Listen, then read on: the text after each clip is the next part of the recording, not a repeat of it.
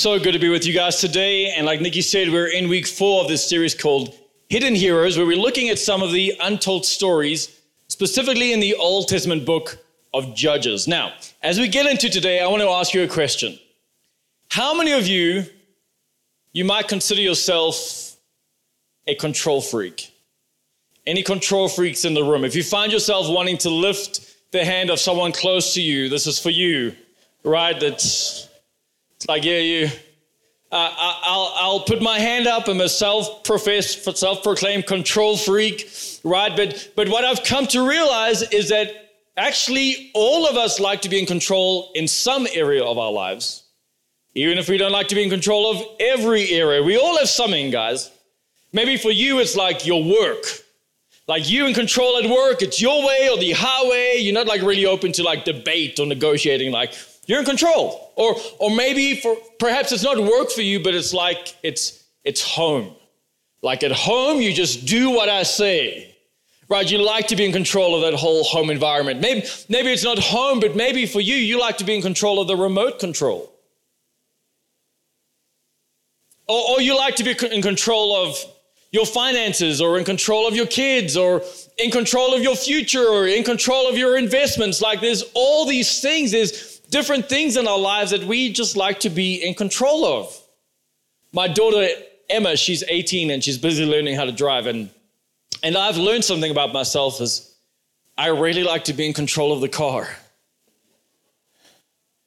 Right? And like we're going for like she, she has these turns driving and I just find myself like holding the dashboard. Like, and she gets so irritated. She's like, Dad, stop doing that. We're only, only going like 20 Ks an hour. But I'm like, right? Just because I just I've just realized like when it comes to driving, I like to be in control, and so there are these areas that that we like to control, and these areas we might be more relaxed with. But here's the thing that happens actually when we become Christians. What's supposed to happen when we become followers of Jesus is what's meant to happen is God is supposed to be in control of everything. Like what's meant to happen in our walk with God is He He is now in control of our whole lives, of, of everything. And when I when I say everything, I mean everything. Alles. Like God is meant to be in control, but a, a, big part of our walk with God is that there's this tug of war. I don't know if you felt it, I'm sure you have, where there are these things where you're just struggling to give God control. Like you're, you're struggling to allow Him to really sit on the throne to drive the car, right? To be in the driver's seat, just struggling. I don't know. Maybe, here's some examples. Maybe for you, it's like in the area of your bitterness. It's like you know God, God wants to be in control. He wants you to release that. He wants you to deal with the offense. He, he wants you to forgive the person, but you just are not letting God get in the driver's seat, like, I will not forgive that person. I'm sure God understands because of what they did to me right? And so, and so you, you're in control. Maybe for you, it's like in, your, in the area of your money. you want to know if someone is allowing God to be in control? Wait till God touches their wallet. Woo! They say that the last thing to get saved is your wallet. Right? Because it takes a while. Like, Tana's like, God, we, we, we know that God always uses his people to fund his kingdom and that he wants us to do that, but it's like there's this tug of war, right? It's like, God, I just, I want to put you in the throne of my life, but maybe not in this area. And yet, what we're going to find out today through the story is that when we don't put God in control of something, it always turns out bad. It turns out you and I are not good at being in control. Why don't you bless someone with that encouragement? Look someone in the eyes and say, You're not good at being in control.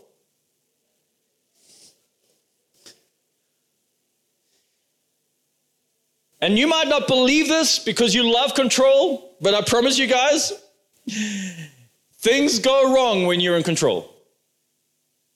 Things almost always end in tragedy when you are in control. We're going to find Israel now in the book of Judges, chapter 9 we're going to find them struggling for control. They want control. In fact, they're, they're petitioning to have a king. And God is like, You don't need a king, I'm your king. But they're like, No, we want an earthly king. We want to be like those people. We want to be like those nations. We want to have a people we can influence. We want to be in control of our own destiny. And so Israel is pushing for a king. And so this allows a gap, a vacuum in power where someone is able to rise up and claim Israel for themselves. And the person that rises up goes by the name Abimelech. Can you all say Abimelech? Now, who is this guy, Abimelech? Well, it turns out Abimelech is a son of Gideon. Remember Gideon from last week? Right? He's one of Gideon's sons. Now, what happened and how did this kind of all happen? Well, Gideon started out as a really good judge. He started out really good, but then towards the end of his life, ah, things get a bit iffy. It turns out that after Gideon defeated the Midianites, the people of Israel came to Gideon and said, Would you be our king? We want you, we want you to be our king. And Gideon says, No, I'm not going to be your king. And neither are my children. Like me and my kids, we will not rule Israel. We will not be the king. But somehow in Gideon's heart, towards the end of his life, things started to drift because even though he said he didn't want to be king, he was living exactly like a king. Like he was collecting money from the people and he was collecting royal jewelry and royal clothing and he started marrying many women. He, he lived just like a king. In fact, he married so many women that he ended up having 70 children. Well, 70 sons, not children, sons. 70 like 7 0. Now, let this be the day that you, you stop commenting on my large family. I only I only have seven kids, okay? Gideon had 70. 70 sons. It's crazy. And, and, and really, when we get a sense of how, how far Gideon had moved from God's heart, is that one of the women he marries is this woman from a town or city of Shechem. In fact, it was a pagan place. And so he marries this woman who's not from Israel, who doesn't love God. He marries a pagan woman, and they have a child together by the name of Abimelech. Now, guess what Abimelech means? The name Abimelech means, My father is the king. Here is Gideon, who said, by the way, I don't want to be king. Like years later, he, he, he has a child and he chooses to name him, Hey, my father is the king. You, can you see the shift in Gideon's heart? In fact, we're going to find the Bible does something very interesting. And from the book of Judges, chapter 9, the Bible changes how it refers to Gideon and no longer calls him Gideon. From Judges chapter 9, the Bible starts referring to Gideon by his pagan name, Jerubbaal. And so it just changes even what it calls him. It's a sneaky little trick in the Bible, right? Because it's showing us the change of Gideon's heart. He's gone back to his pagan practices, in other words. He's Fallen in love with something else. And so he's called not by Gideon any, anymore, he's now called by Jerubbaal, his pagan name. So we're going to find this all play out in the book of Judges, chapter 9, where we're introduced to this man called Abimelech. Let's join there. If you have your Bibles, I'd love you to join me in scripture, and we're going to read from verse 1 today. It says this Now, Abimelech, the son of Jerubbaal, which we now know is actually Gideon, right? The Bible doesn't call him Gideon anymore went to Shechem to his mother's relatives and said to them and the whole clan of his mother's family, Say in the ears of all the leaders of Shechem, which is better for you, that all 70 of the sons of Jerubbaal rule over you, or that one rule over you? Remember also that I am I'm the bone of your flesh. And his mother's relatives spoke all these words on his behalf in the ears of all the leaders in Shechem and their hearts inclined to follow Abimelech, for they said, He is our brother. Now, Abimelech, what does he do? He starts a campaign, right? He goes back to the people of Shechem and he starts to whisper, Hey, through his mother, he, they start this campaign. Who would you rather have leading us? All 70 of the children of the sons of Gideon, or just me? Just me, the guy who's from your town. Just me, the guy who's related to you. Just, just me, the guy who's got your back and will promote your interests. Like, who would you rather have lead us? The 70 sons of Gideon or, or me, your mate? And this campaign starts to take off and it starts to influence the people of Shechem. Now, it's really interesting because all the judges before this, when you look at like Deborah and Ehud and Gideon, those were men and women appointed by God, but now Abimelech, he's appointing himself. He, he's trying to establish for himself his own kingdom, his own monarchy. And why does he do this? Well, really, the root of this is pride and selfishness. He wants a kingdom for himself. And guys, can I just say, if we had to be really honest, is very often in our own lives, where we, we're in the areas where we are not giving God control, it's because of the same two things because of pride and selfishness. Uh, in the areas where we're not giving God control, it's like it's because we're too worried about ourselves and we're too worried about our interests. And, and when your needs are more important to you than the needs of God, you will never give up control. I mean, just think about this. Like, that's what some of you, you're scared to go all in for God because you're like, what will He do with my life? Like, you're scared to go all in because what if God makes me a missionary in Ethiopia and for the rest of my life I have to use a long drop and I don't have power?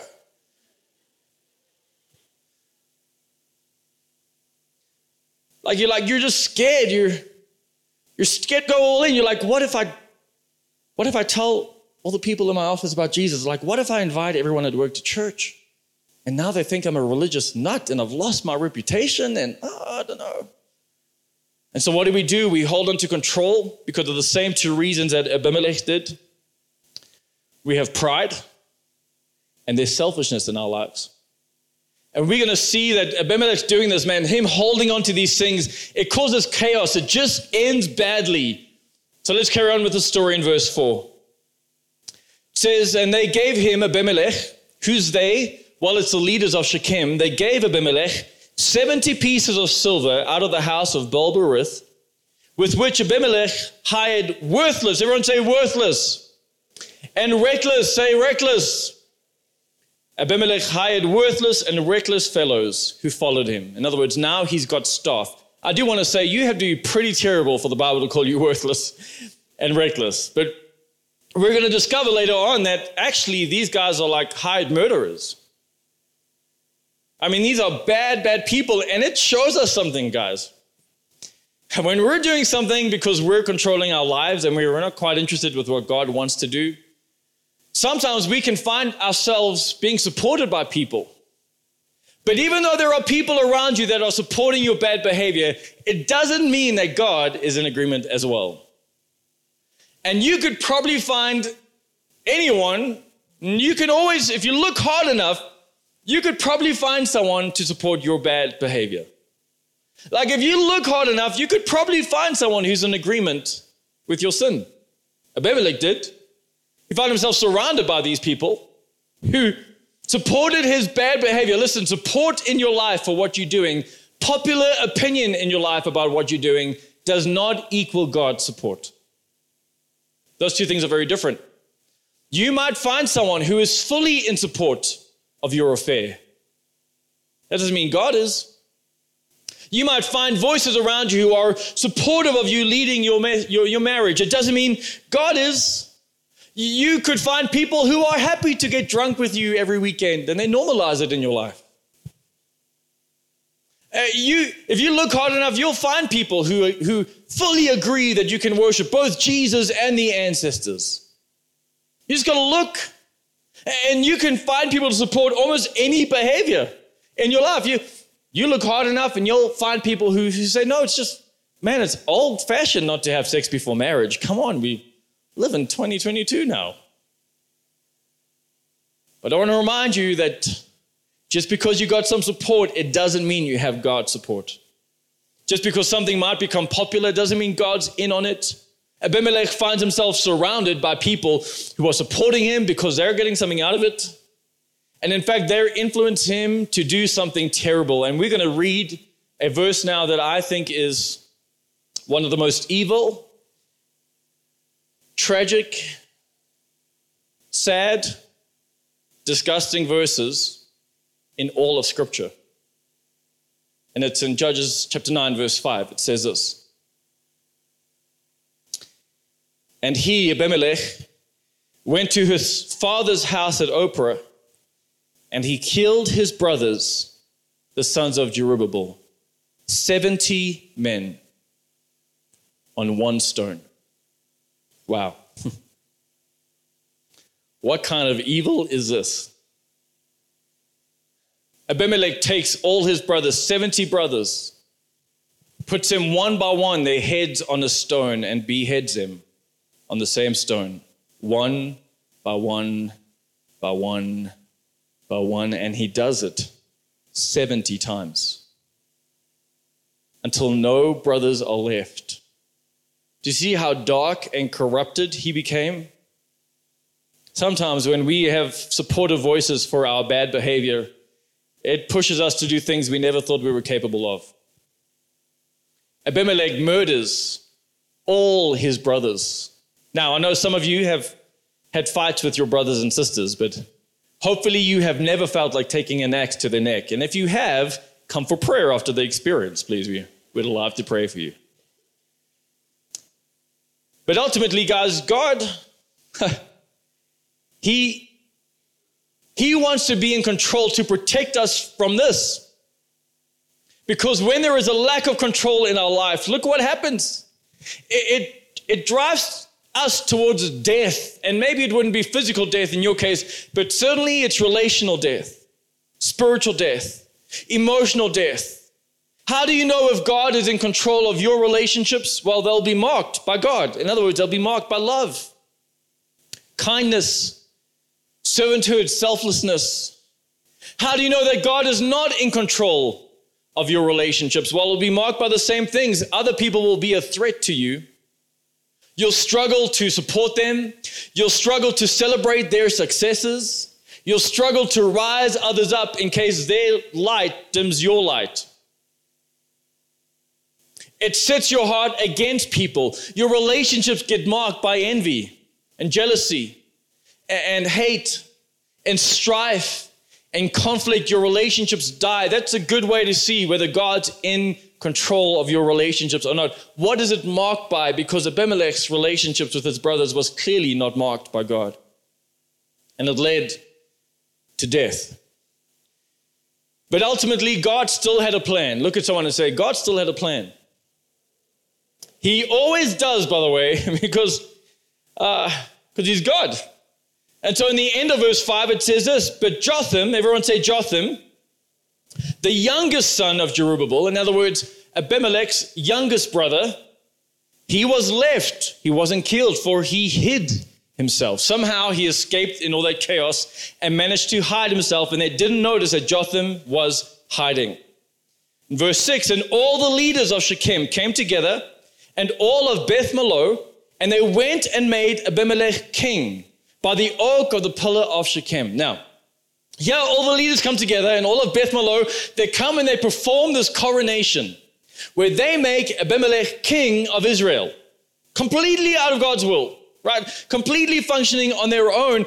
And what's significant is that this place where they are choosing to coronate Abimelech is a significant place. In fact, if you look in the chapter beforehand, in Joshua chapter 24, you'll find that this is the place where Joshua stood in front of Israel. And he said these words at the city of Shechem. He says, You choose today who you will serve. You cannot serve both God, our God, and those idols. As for me and my house, we will serve the Lord. It was at Shechem that the people of Israel said, We choose God. It was at Shechem that the people of Israel said, We forsake our idols. We choose the Lord God Almighty. And it's at the same place now where they are eating their words because it's now at this place where they are standing in complete defiance of God and His will. God is no longer in control. God brings him back, I think, to the same place to just show the contrast of how quickly our hearts can wander when He's no longer in control. How one day we can be fully in and say, God, I choose you, but we start giving control back to ourselves and we find ourselves at the same place saying, God, I'm going to be in complete defiance of you. If you wonder how your heart drifts like that, it's because we take back control. Here, Abimelech is anointed king of Israel, appointed by the people of Shechem. And in verse 7, it says, When it was told to Jotham, so when it was told to him that they had made Abimelech king, Jotham went and stood up on Mount Gerizim, and he cried out aloud and said to them, Listen to me, you leaders of Shechem, that God may listen to you. Here he goes up on the, on the, on the top of Mount Gerizim, which is a significant place because, for one, it's a natural amphitheater.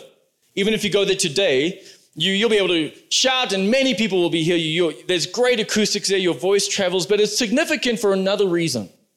If you look again in the book before, in Judges chapter 8, Mount Gerizim played a significant role in the nation of Israel. In fact, we see that some of the six of the leaders would stand on Mount Gerizim, and six of the leaders would stand on Mount Ebal, and the leaders on Mount Gerizim would lead out and read out the blessings of God. That if you obey God, these would be the blessings. And the leaders who stood on the mountain of Ebal would read out the curses of God.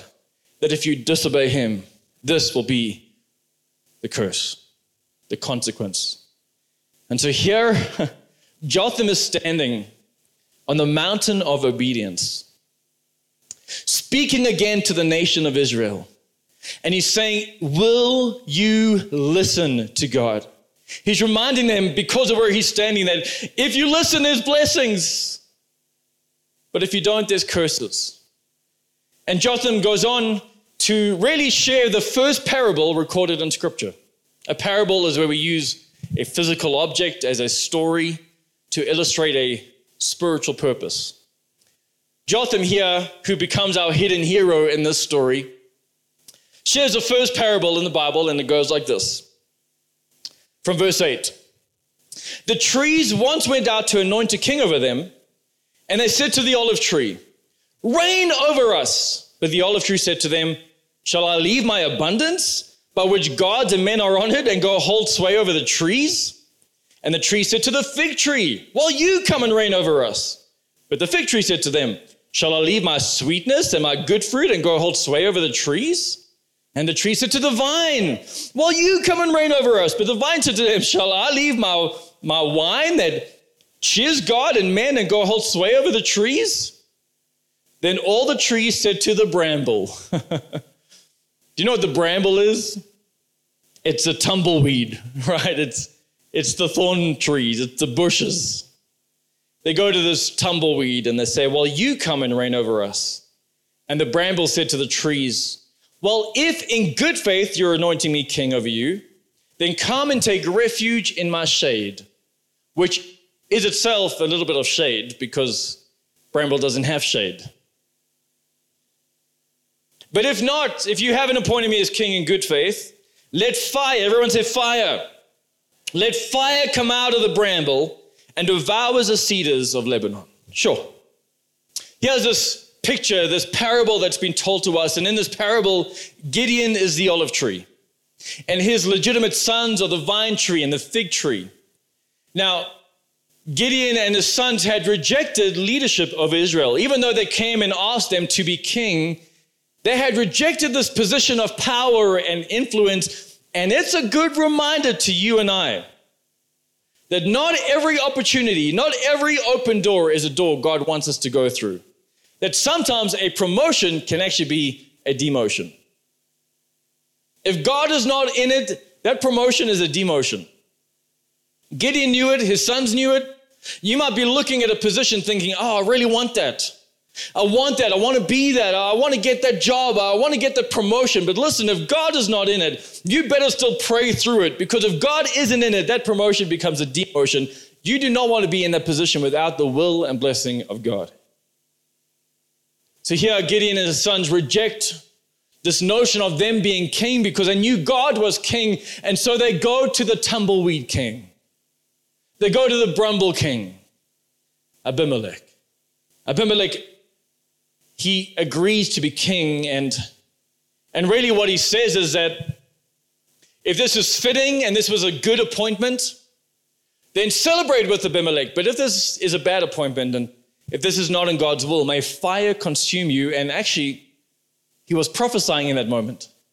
Because you're going to see later on that fire does consume them And then he doubles down on this message. This younger brother standing on the mountain doubles down on the message. And in the following verses, he goes through it again and he says, If this is a good appointment, if this is in God's will, if God is in control here, celebrate with Abimelech. But if he's not in control, you're going to be consumed by the fire, destroyed by the fire.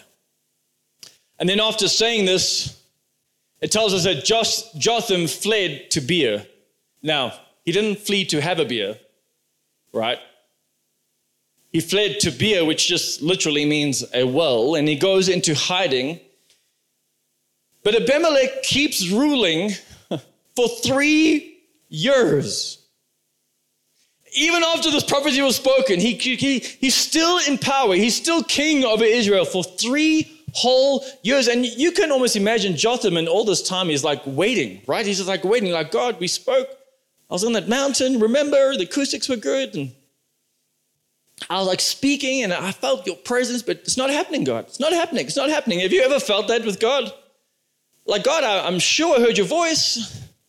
Like, I'm sure that prophecy was true. I'm sure that word spoken over me. I like, I, I knew it, but God, when's it going to happen? You can imagine Jotham in these three years, like every New Year's, he's like, wow, we made it again. And Abimelech's still king. He's still king. Well, I want to remind you guys when you look through scripture, there is often a massive gap between the prophecy and the fulfillment of that prophecy. It's kind of how God works, right? And that waiting period can be beautiful, it can grow your faith. But you look through scripture, you look at the Abrahams of the Bible and the Noahs of the Bible, I promise you, sometimes God gives us the prophecy so that we would endure the waiting. And so here he is. He's busy waiting and he's waiting and he's waiting. And he's waiting for God's perfect timing because how many of you know God's timing is actually perfect? And we're going to see God step into the story now. And I love how God steps in because it reminds us that even though Abimelech thought he was in charge, really, he wasn't. At the very most, guys, we can try control a little piece of our lives, but that's it. The one who is actually in control is God. So you may as well give him control anyway, because he's already in control. Like he, and he doesn't just control physical things, he even controls spiritual things. There's nothing God cannot control. And so we're going to see God do something really interesting here in verse 23. God steps in and starts to change the whole story. It says in verse 23 And God sent an evil spirit between Abimelech and the leaders of Shechem and the leaders of Shechem dealt treacherously with Abimelech. Hmm. God sent an evil spirit. I know that kind of gets curious for you, doesn't it? Well, let me just be frank God is not the author of evil, but there is nothing he can't command. There is nothing he has no control over. He is sovereign in the world, in the universe, in, in this realm and the spiritual realm. He's sovereign. We even see in 1 Samuel 16 how he sends a spirit to go and disturb Saul, right? and what does this spirit do, this evil spirit? It starts to cause division between Abimelech and the leaders of Shechem. The very people who appointed him, there started to be tension in this relationship. Actually, the people of Shechem start to steal from Abimelech, start to steal from him. And then they start talking amongst themselves. Why are we following this guy? Why did we make him the king?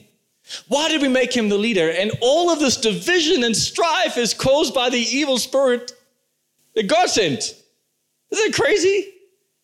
Do you know that demonic activity can do that to your relationships, by the way? People who were once in unity are now against each other. People who were once partners are now enemies. Sometimes that can be a sign of demonic activity. Sometimes that's something you need to pray against. Your battle is not against flesh and blood, it's against the rulers and principalities of this unseen world. And so here we see demonic activity causing strife between Abimelech and the leaders of Shechem. And you might be looking at this and saying, why would God do that? Like, why is God causing division between these people? Well, scripture tells us why. I love that it lets us into the motives of God in verse 24. It says that the violence done to the 70 sons of Jerubbaal might come, and that their blood may be laid on Abimelech, their brother, who killed them. and on the men of Shechem, who strengthened his hands to kill his brothers. Whew. Turns out the violence done against Gideon's sons did not go unpunished by God. God ultimately has a just and a right way to deal with all the injustices we see. And this gives me great comfort, church. As I look at this world, sometimes I can be very bothered by the injustice I see, by the slavery and the human trafficking and the war and Russia and the Ukraine and you know child slavery and abortions and immorality and you, you just see like you just see stuff in the world that can bother you, right? You sometimes think, God, like, how's this going to end? Well, I want to remind you, God is in control. He is a just and a fair God, and He has a way of dealing righteously with everything. You don't have to get involved. You can pray into it, but ultimately, vengeance is the Lord's, right? He has a way of setting things right. He's, he's incredible like that. And so in this story, God stirs the pot of conflict between Abimelech and the leaders of Shechem, and and things start falling apart for them. Things go really bad. Listen, can I remind you, Abimelech is not the kind of guy you want to pick a fight with. For goodness sake, he murdered 70 of his brothers. Do you think he's not going to come after you? Like, this is a guy, you, you, don't want to, you don't want him to find out you've been talking behind his back, right? I mean, you don't want this guy, he, he's, he's psycho. But Abimelech, he hears what Shechem is doing. He hears that they're stealing from him. He hears that they're talking smack behind his back. And so he takes his men, these hired men, and he goes and attacks the city of Shechem and he starts killing everyone. Every person in the city he starts to put to death. Isn't that crazy? He even goes out into the fields and he sends his men to see if there's anyone they missed in the fields to kill them too. And once everyone is dead, he goes and he covers the entire city. Just listen to this pettiness, this revenge in his heart, the hate in his heart towards those who were against him. He goes and he covers the entire city with salt in order to poison the ground so that nothing would grow there again. Whew. I mean, they're dead. They wouldn't know. Do you see what happens when God is not in control? The kind of crazy things that drives you to, what you allow is for other things to start controlling you. That envy starts to control you. That jealousy starts to control you. Like you allow other things to be in the driving seat of your life when God is not in control. but some of the leaders of Shechem, they escape the city and they run to a stronghold, which is a place that you run to for safety. And, and they're found in the stronghold all together at the house of Al-Berith.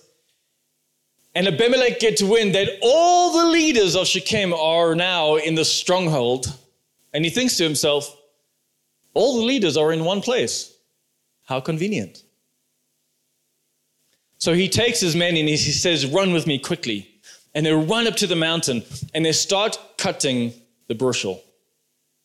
They start collecting the tumbleweeds, they start getting the thorn bushes, and they run back to this stronghold in Al-Berith. And let's see what they do with that tumbleweed in verse 49. So every one of the people cut down his bundle, and following Abimelech, put it against the stronghold. And they sent, they set the stronghold on fire over them, so that all the people in the tower of Shechem also died. About 1,000 men and women. Isn't that horrific? He set a thousand people on fire. I mean, we, we couldn't even imagine what it would be like to hear a thousand people burning alive. But there Abimelech is doing it, and and I would just think, guys, that if you were to witness that, a thousand people set on fire, come on, I mean, surely at some point you're watching this and thinking, this is evil. This is wrong. This is disgusting. This is an injustice. Like, surely at some point in your heart, you're like, whoa, I've crossed a line. I've set a thousand people on fire. But instead, you know what Abimelech thinks? Cool. Where else can I do this? And he goes hunting for another town to do it again. And it kind of got me thinking, what went wrong with this guy? How, how did someone become so evil? Like, how did someone, how, how does someone do this? Doesn't make any sense. And it reminded me of this conversation that Paul was having in his letter to Timothy. And he encourages Timothy to do something because he says, if you don't do this, Timothy, you're in trouble. Your life's in trouble. We read this in the, the first letter in 1 Timothy 1, and at the end of the first chapter in verse 19, Paul says to Timothy, holding faith, everyone say faith, and good conscience, everyone say good conscience. Hold on to it, Paul's saying. Hold on to your faith. Hold on to your good conscience. He says, For by rejecting this, some have made a shipwreck of their faith, among whom are Hymenaeus and Alexander, whom I have handed over to Satan that they may learn not to blaspheme. Wow, guys, this is tough scripture to digest, right? What Paul is saying is you need to hold on to your faith. You need to hold on to that good conscience, that little voice that tells you, don't do it. Stop. This doesn't honor God. Like that Holy Spirit voice, you need to hold on because by rejecting it and violating your conscience again and again and again, what you get used to is evil. What you can get used to is sin. You normalize it in your life. You don't think twice about going to watch porn again. I mean, everyone does it. It, doesn't bother you that, you know, God's not in control of your, your relationship. It doesn't bother you that you're not honoring God with your money anymore. It doesn't bother you those lies, right, that you're telling. You're just kind of used to it like those bribes. That's just how I do business. Like by continually violating our conscience and rejecting our faith, it can end up shipwrecking our faith. And, and Paul gives two examples of people he handed over eventually to Satan. Their faith had become so shipwrecked. And I think that's what happened to Abimelech. It's all those little yeses of putting himself in control. Eventually, his conscience, his faith just became shipwrecked. He had no limit to the evil he would do. And here he is running to this other town it's like his bloodlust just was not satisfied. And in verse 50, it says this Then Abimelech went to Thebez, which is another town, and he encamped against Thebez and captured it. But there was a strong tower within the city. Sounds familiar. And all the men and the women and all the leaders of the city fled to it and shut themselves in it. And they went up to the roof of the tower but was this a problem for Abimelech? Well, no, he's just dealt with the tower. In verse 52, and Abimelech came to the tower and fought against it and drew near to the door of the tower to burn it with fire. And this guy, he, he's just seen that happen to a thousand people, and now he wants to do it again. Evil. Evil. But God had another plan.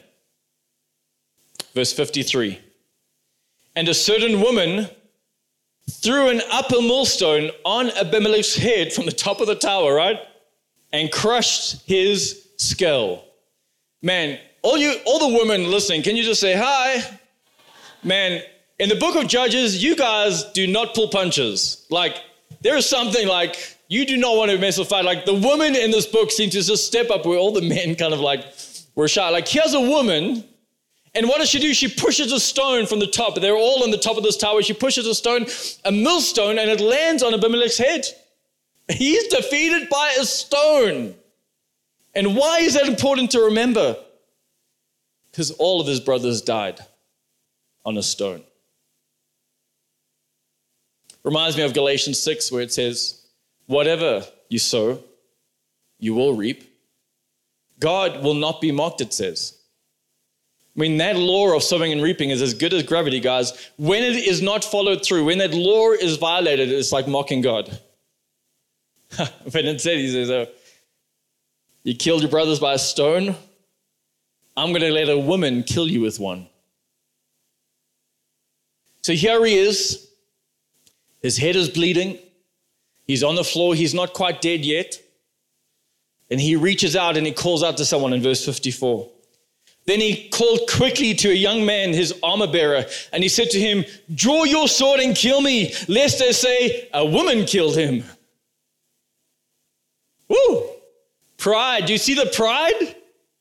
Mm, still there. He still wants to be in control, even on his deathbed. Oh, guys, when, when God is not in control, man, we, we get so thirsty for this.